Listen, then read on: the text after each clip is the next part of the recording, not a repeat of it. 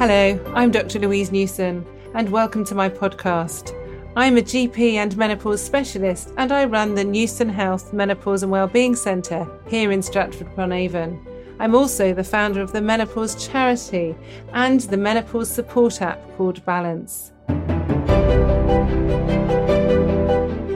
On the podcast, I will be joined each week by an exciting guest to help provide evidence-based information and advice about both the perimenopause and the menopause. So today on the podcast, I'm absolutely delighted and thrilled actually to introduce to you someone called Doctor Pooja Saini, who I've reached out to probably about nine months ago now, and uh, we've been talking a lot actually. And our conversation's only at the beginning. So welcome, Pooja, to the podcast today. Thank you, and thanks for inviting me here today. So I read an article that you had written in the B M J, the British Medical Journal, and it was about suicide. And I reached out to you. I think I probably, like most of my emails, sent quite late at night. And I send a lot of emails to all sorts of people wanting to engage in menopause in a bigger way. And I was so excited when you replied. And then we had a conversation, didn't we? And things have escalated, which is great. So do you mind just explaining what you do and even, you know, what led you to write the article in the first place? Absolutely. So I'm a reader in suicide and self-harm prevention. And I've been looking at suicide prevention, particularly within primary care, because a lot of the research that's been done to date has been in hospital settings and A and E settings. So what we really wanted to look at within my research area was what's happening in primary care and how can primary care intervene within suicide prevention. And what came to light really is, firstly, that a lot of people are communicating to their G Ps in the year or months prior to death that they might be feeling suicidal. And in many cases, primary care provided, you know, really good care, and they tried to manage the patients in that setting, but did need more support from the wider healthcare settings, but they weren't necessarily finding it. And on many occasions, they were just having to refer people to A and E because that was the only option available to them. I think another thing that really struck us with that research was how men were actually help-seeking. And one thing that was being highlighted in the research was that, you know, men don't help-seek. So we started to think about, you know, interventions that might be provided within community settings for those high-risk groups that are hard to reach. And that's led to some of the development of the work in some community-based interventions that I work on to do with suicide and self-harm. Additionally, what we found when I reviewed A and E records, there was a real variation in how A and Es across the Northwest, because that's where I looked, recorded suicide ideation, self-harm, people attending for suicide attempts. So the article in the B M J was really focusing on how do we get, you know, a system in place where we have really clear coding for people who come in, not just who've actually made an attempt or actually self-harmed, but for those people who've come in and communicated that they're in suicidal distress, because they seem to be coded as all different types of things, sometimes for depression, sometimes for anxiety, sometimes psychosis, other times social issues. So we're not really getting, I think, an accurate number of how many people are presenting to A and E in suicidal crisis.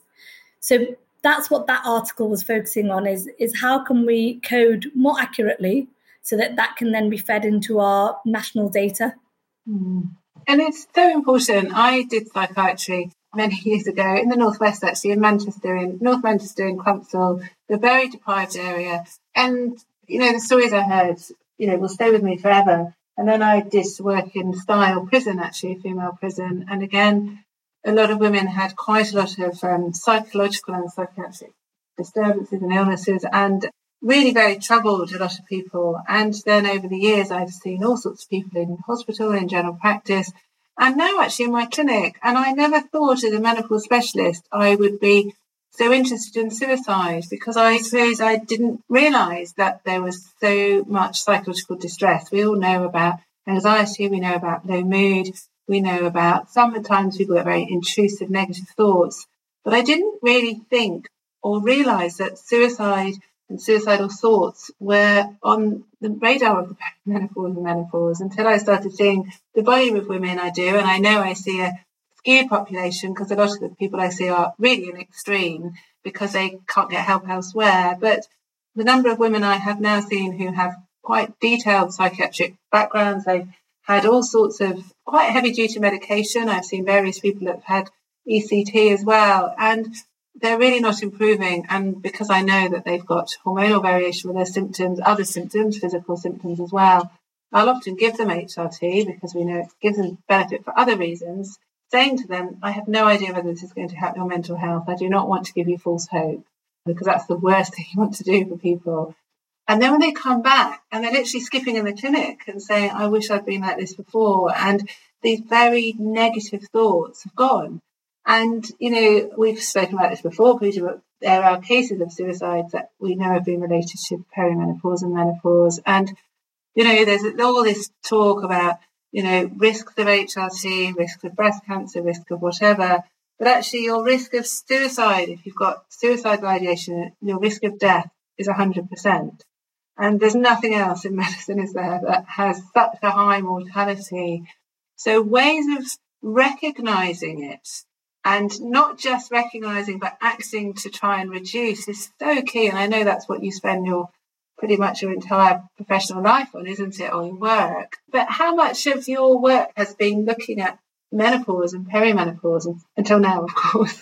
Yeah, so I suppose this really is a new area for me, and my interest has been sparked by your initial email that came through, and it started to make me think, because I used to work at the National Confidential Inquiry in Manchester, and I regularly, you know, review their reports and their data, and that age group of forty-five to fifty-five for women um, and potentially perimenopausal age group has always been the highest group in women since I've been working in this field. And although numbers are decreasing in some groups, for young women and for women in their forties, early fifties, it's increasing, mm. which is quite concerning. And obviously, there needs to be more research done into why that might be. And I think your initial email got me thinking, got me looking up at some papers myself. And I started to think myself, you know, in these two groups, is there something related to hormones as well in the younger women and perimenopausal women? So since our initial conversations, um, I've had a look at the data a little bit more. It's very limited in this mm. field, and I think a lot more research needs to be done. And I think from your clinic, there's a lot of learning that we can start within this space. Yes, and it is so important. I mean, most of what, well, not everything, I learn a lot from reading a lot of scientific papers, but I certainly learn a lot from patients. And, you know, it surprises me so much the stories that they tell me, not just of how they're feeling, but also how they improve. And I know it's not placebo, because there's a, so many of them actually that have similar stories. And it is how we can pick out whether it is the perimenopause, which is the time when we have great changes in hormone levels, or whether it is related to the menopause when hormone levels are low. And everyone's different, and that's what makes it so difficult. But we do see a lot of people who have so-called reproductive depression, so they've had a really stormy time postnatally. They've often had P M S, and then the perimenopause comes, and a lot of these feelings recur. But doing research is key, because it's the only way we can drive things forward, um, rather than just doing anecdotal medicine. So I sort of put some of our money where my mouth is, and we're committed to funding a PhD student for three years. And so you've recruited Olivia, who's brilliant. Um, so tell us more about what that's going to involve. Yes, it's a really exciting opportunity for us to have a look at more of an area that's related to women's health, which I think is really exciting in the first place. But we're going to be focusing on having a look at how some of the pharmacological medications that are given to women for hormonal treatments actually affect their psychological outcomes. So that's one aspect of the PhD. The second aspect will be having a look at actually introducing some measures where we might actually get to do some comparisons with some questionnaires that measure more for hormonal depression, and then others that measure for more general depression, that's the same type of tools that are used currently in primary care. So the P H Q nine And we'll be using another questionnaire called the MenOD, which focuses more on menopause. So we'll be having a look at what are the differences between those questionnaires, and also are women scoring differently on them who are coming to the clinic. So that's the second aspect.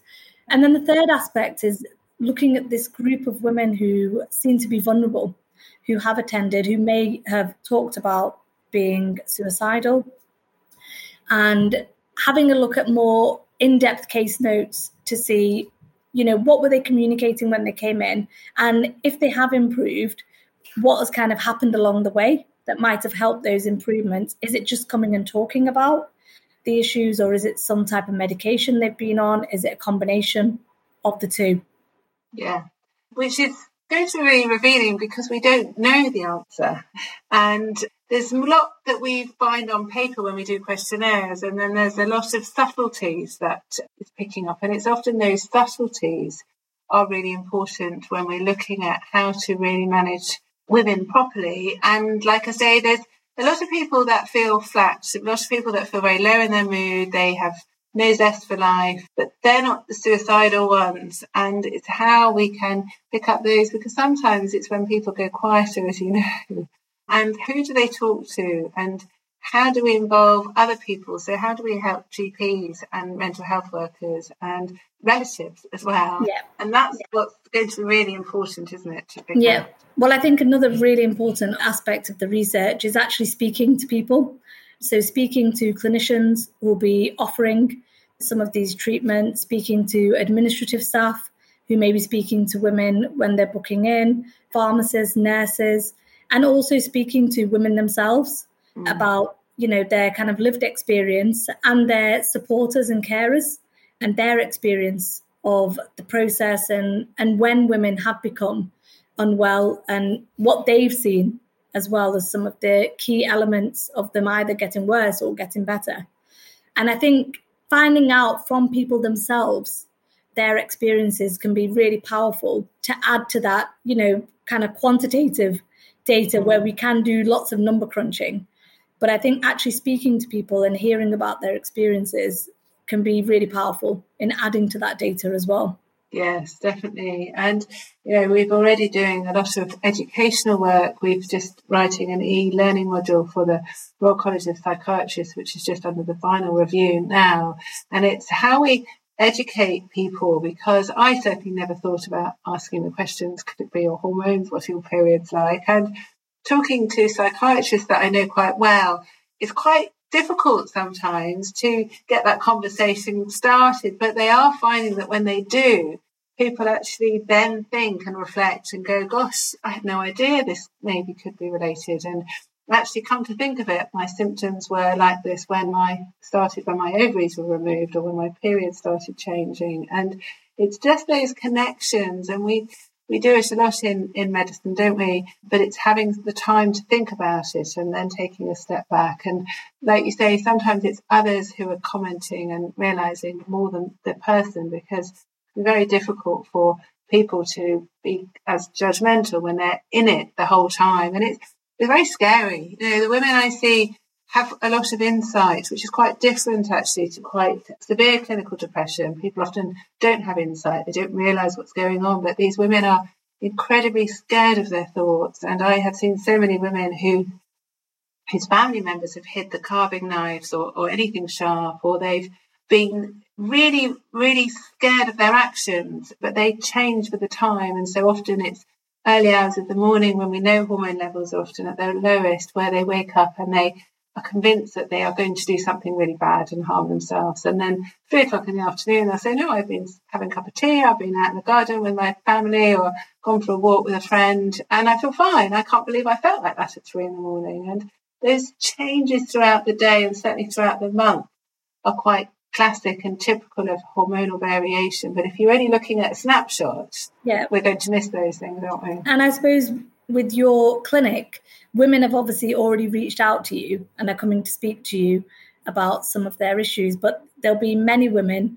who are still under the kind of stigma of suicide and the stigma of menopause, who maybe aren't even openly talking about their issues as well.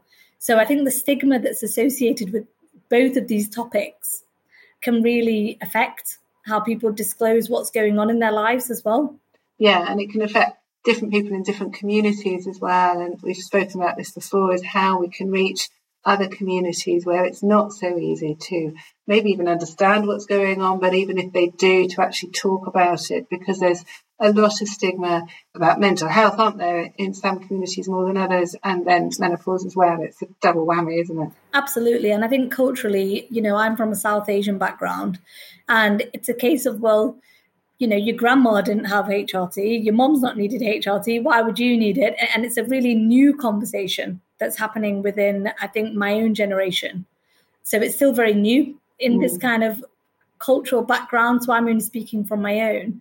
But I do know that people would be more negative about you thinking about hormonal treatment than positive. Yeah. So I think there's a lot of education and knowledge sharing that still needs to be done as well. You're right. Absolutely. And, you know, there's a lot of celebrities out there that's talking about the menopause, but a lot of them are Caucasian.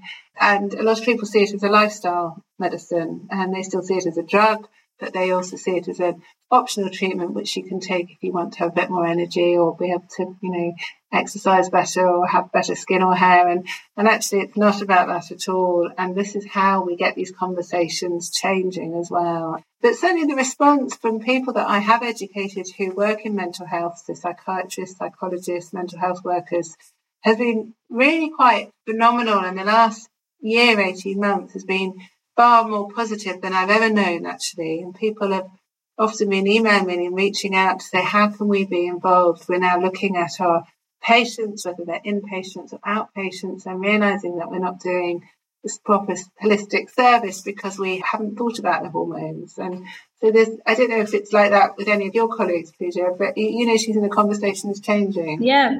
So I do a lot of work with the local mental health trust here, where we're looking at people with complex mental health needs and, you know, people who've got, unfortunately, really long-standing relationships with mental health services and maybe in and out of inpatient wards as well, rehabilitation wards. And one thing I've taken back to the trust I'm working with is, you know, have you ever thought about this for some of the women who are actually coming in? And they did say, which was quite promising, that it's only recent, but they have actually started to look at um, H R T and menopause in some of the women at the trust. But like I say, it's a really new conversation. So it's obviously not something that has been thought about or looked at in previous years, but it's promising to hear mm. that they're open to a conversation and that it is being brought to some people's agendas, which I thought was really good. But again, that's something I might look at further, following on from the PhD with some of the local mental health trusts I work with. Yeah, it's really important. I mean, we, we've been reaching out to some local psychiatrists and working out how we can do just an in-house clinics almost and some advice and guidance, because it can be quite difficult just with contracts with the N H S, trying to help people, but how we can use our experience to really help reach other people. And one of my patients emailed me last week, actually, and she was a lady who was really in crisis when I first saw her, and I hadn't realised, thankfully, that she had already written her suicide note and planned her death if she wasn't going to improve when I helped her. And obviously I helped her to the best of my ability, but I was quite relieved that I didn't realise that at the time, because the pressure on me would have been even more immense. But she had had a long psychiatric history and had been sectioned many times before, and kept saying to her mental health team, I think it's my hormones, and they said, no, no, of course it's not. But she emailed me last week to say that she's now got a nurse, a menopause nurse, working alongside the mental health team. And that was instigated by her, because they have been absolutely shocked how much she's changed from somebody who was housebound with the most crippling depression and anxiety for four years to this person who's now independent and happy. She still has some issues, of course she does, but she is transformed beyond belief, and she's also reduced many of her heavy-duty medications as well. So that's a real step in the right direction, actually, to have a menopause nurse. But we know the training is very limited in the menopause. There aren't enough menopause specialists in the, well, in the N H S or privately. There's just not enough. So we need to train within, so we don't have to keep referring to other people, because once we have some basic training, actually, it can be very easy yeah. and can be very quick to diagnose and signpost in the right direction, if not treat themselves. Yeah, and I, I think the same, again, goes for suicide prevention. Many health professionals aren't trained in suicide prevention either. And yeah. so I think if you've got someone who's had no training in menopause and no training in suicide prevention, and, and you've got a woman coming in potentially with both those symptoms, it's really difficult. So I agree. I think, you know, more knowledge, more training for health professionals for menopause and suicide prevention. And a really key thing I learned, I think, when I came to your clinic last week was about the fact of when women do go and speak to health professionals, about people asking about their periods or how they were after they'd had a baby and whether they'd felt quite low, and how, you know, that might show some of the symptoms that they may now also be showing and whether it's hormone related. I thought that was really interesting. Yes, and it was only, I mean, I learned it from the late Professor John Studley, actually, just saying to women, how did you feel when you were pregnant? You know, if they have been pregnant before, of course. And usually they just sit back and smile and say, gosh, that was the best time. I felt amazing. And then how were you after your baby was born? Oh, terrible, absolutely terrible. And then looking back, they probably was depressed, or some of them have had a postnatal depression diagnosis. And those women, I'm sort of, can be one hundred percent in medicine, but I'm pretty near one hundred percent sure that they will improve with some hormones. And it's amazing, actually, to see how they do improve and getting those balance of hormones, as well as carrying on with other treatments. But a lot of people with time do find that they can reduce their treatments. And a lot of women I see are on quite heavy-duty drugs, you know, drugs like um, quetiapine or even ketamine now. We see quite a few that are given from resistant depression. And they all have side effects. You know, a lot of these women have quite slurred speech. They have slow ways of thinking. And it's very difficult to know, is that their depression or is it side effects of their medication? But it's very difficult. They have this chemical cocktail, don't they? And yep. It's very hard. It's really difficult. And, and for a lot of these women, that's it for the next twenty, thirty, forty years, however they live. They are told they have to be on these medications because there's no other treatment. So it's been very interesting sort of educating psychiatrists through their own patients, actually. So so moving forwards, we're doing a PhD, but we're also collecting quite a few people, aren't we, who are really interested, and some key players in this field, because research is great, but it's got to be translated to make a difference, hasn't it? So we're trying to find the right tools so people can quite quickly, whether they're in a short G P consultation or a longer psychiatric consultation or in A and E or wherever people present, to really try and help to target and recognise whether hormones might be related to their suicidal thoughts, aren't we? Yep, absolutely. And I think the more evidence we can gather and, you know, disseminate, that'll be really useful for the field. Mm. And it's really interesting because a lot of people think about the menopause, and we know that the risk of suicide increases by a factor of seven in the women who are in their late forties. But we mustn't forget younger women as well in this conversation as well. And when we were talking about scoping out the research, we were very clear that we didn't want a younger age, you know, sort of bracket, because it's younger women that can be caught unaware. And I've certainly missed women who have been in their twenties, thirties, who I know now are perimenopausal or menopausal. And they might be the ones that are more at risk.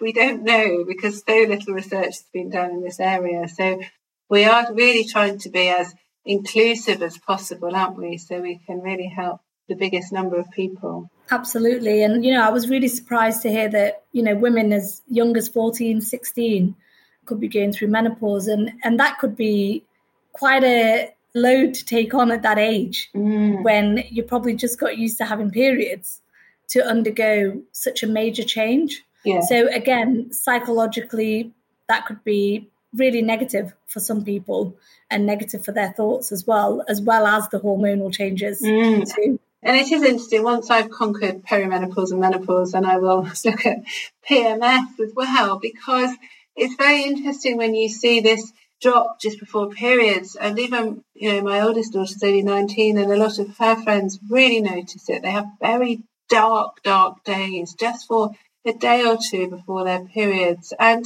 you know, that might be really significant when we look at suicide in general and suicide risk, because These women, or these girls even now, are not perimenopausal, but they have hormonal variation. But they do have the intelligence and the strength and the power to sometimes act on how they're feeling. And this really scares me, actually, because especially if it is related to hormones and a hormone dip before their periods, then it can easily be treated by just not even replacing, just topping up the missing hormones. But it's also that people can recognise it as well, isn't it? Because a lot yeah. of people, if they know it's related, they can be quite reassured that it's not going to last for long. But what's really, really important that has just not been thought about before, I think, so much. No, and I think another thing from our discussions that's now come to light is when we look at these women who, you know, data's already collected on, who've died by suicide, is actually to start looking more closely at some of the differentiation between the women in those age groups where there may be more significant hormonal changes and other women, mm-hmm. just to see, you know, are they using more violent methods? Is it happening more suddenly? Have they had long-standing relationships with mental health services? And I think we need to start to distinguish some of that information now, because some of the anecdotal evidence suggests that women who may be perimenopausal may be using more violent methods, maybe more impulsive, maybe deteriorating much quicker than other women. And if we have the knowledge that that might be the case, then that might be really useful for clinicians, mm-hmm. you know, when you need to have early signs of kind of suicidal behaviours. Yeah. So there's a huge amount of work that we need to do. This is just the beginning, but I, it's really useful, and I hope people have found it useful. I know it's not an uplifting topic to talk about, but it is really, really important. And, you know, we're determined to make a difference in this area. So I'm hoping, Pooja, you'll be able to come back and we can report about some of the findings and what we're doing to take this conversation forward. But I'm very grateful for your time already and look forward to seeing what happens going forward. So thanks ever so much for your time. But before we finish, I just want to always end with three take-home tips. And I'd be really grateful, actually, if you could give three tips to people who are worried about relatives or even worried about themselves who have had some dark thoughts. Is there anything that you would suggest, or what help could they get for now? Yeah, my biggest tip is early intervention. Mm-hmm. So I think seeking help as soon as you feel that you're recognising you're not yourself, changing some of your well-being habits to doing things that you really enjoy, I think can be really powerful sometimes. So if there's a certain hobby you enjoy, going back and doing that. But yeah, and speaking to people, you know, speaking to your family, speaking to your loved ones about how you're feeling and not hiding it or masking it. And I think women, unfortunately, we're very good at hiding and masking our feelings. So yeah, I think just speaking out. Very important. So not doing any of this alone is really key. Absolutely. And there are people to help. And if it's not the first person that you speak to, then go to someone else. And actually, don't be ashamed of how you're feeling as well, because it's a lot more common than people think as well, actually, isn't it? Just to have, yeah, have definitely. And um, a problem shared is a problem halved as well. But um, absolutely, no one should be suffering. Certainly no one who's listening to this. So thank you ever so much for your time today, and hopefully welcome you back in the not too distant future. Thank you for having me. For more information about the perimenopause and menopause, please visit my website balance dash menopause dot com, or you can download the free Balance app, which is available to download from the App Store or from Google Play.